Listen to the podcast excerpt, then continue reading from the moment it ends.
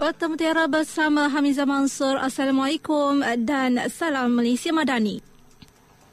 Raja Pemaisuri Agong Tunku Hajah Azizah Aminah Maimunah Iskandariah berangkat tiba di lapangan terbang antarabangsa Pulau Pinang bayar lepas bagi lawatan kerja rasmi Persatuan Pandu Putri DG Hotel di Pesiaran Gerni. Keberkatan tiba Raja Permaisuri menggunakan pesawat khas pada jam 10.30 pagi tadi disambut oleh isteri yang di-Pertuan Negeri Pulau Pinang, Datuk Seri Utama Khadijah Muhammad Nur. Raja Permaisuri Agong berkenan untuk mencemarduli merasmikan majlis pelancaran buku A Centenary of Guiding in Penang from 1919 to 2019 yang dianjurkan oleh Persatuan Pandu Puteri Malaysia Cawangan Pulau Pinang. Raja Permaisuri Agong berangkat pulang ke ibu negara pada hari ini juga, jam 1 tengah hari. Jabatan Sultan Abdul Halim Muazzam Shah atau dikenali sebagai Jabatan Kedua Pulau Pinang akan ditutup sementara bermula 10 malam Jumaat ini hingga 3 pagi Sabtu ini. Jabatan kedua Sendirian Berhad iaitu pemegang konsesi Jabatan Sultan Abdul Halim Muazzam Shah dalam kenyataan memaklumkan jabatan itu akan ditutup sempena acara berbasikal PDRM Second Bridge 2023 Solidarity Fun Ride. Bagaimanapun ia akan dibuka dan beroperasi seperti biasa selepas tamat acara berbasikal tersebut. JKSB menasihatkan orang ramai supaya menggunakan Jabatan Pulau Pinang sebagai jalan alternatif serta mematuhi papan tanda serta arahan yang diberikan.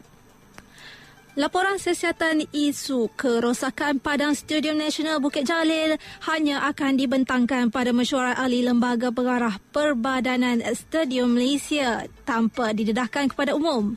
Menteri Belia dan Sukan Hanah Yuh berkata hasil siasatan tersebut akan digunakan sebagai langkah penambahbaikan bagi memastikan insiden sama tidak berulang.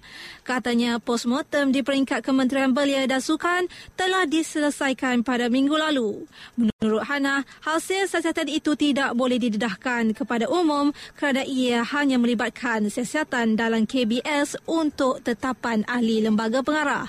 Sebelum ini, Padang SNBJ mendapat kritikan orang ramai yang menyifatkan kemudahan itu teruk seolah-olah belum bersedia sepenuhnya bagi aksi final Piala Malaysia melibatkan Terengganu FC dan Johor Darul Takzim JDT 8 Disember lalu.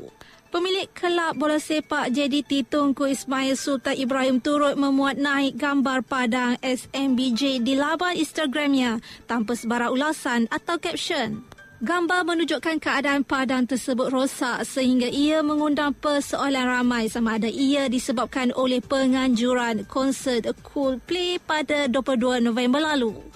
PSM kemudian memohon maaf kerana kerosakan padang tersebut kepada penganjur final Piala Malaysia Liga Bola Sepak Malaysia sebelum perlawanan berlangsung serta penyokong kedua-dua pasukan dari sungai hingga ke segara Palestin pasti merdeka. Sekian Waktu Mutiara, berita disunting oleh Pierre Gabriel, Salam Perpaduan dan Malaysia Madani.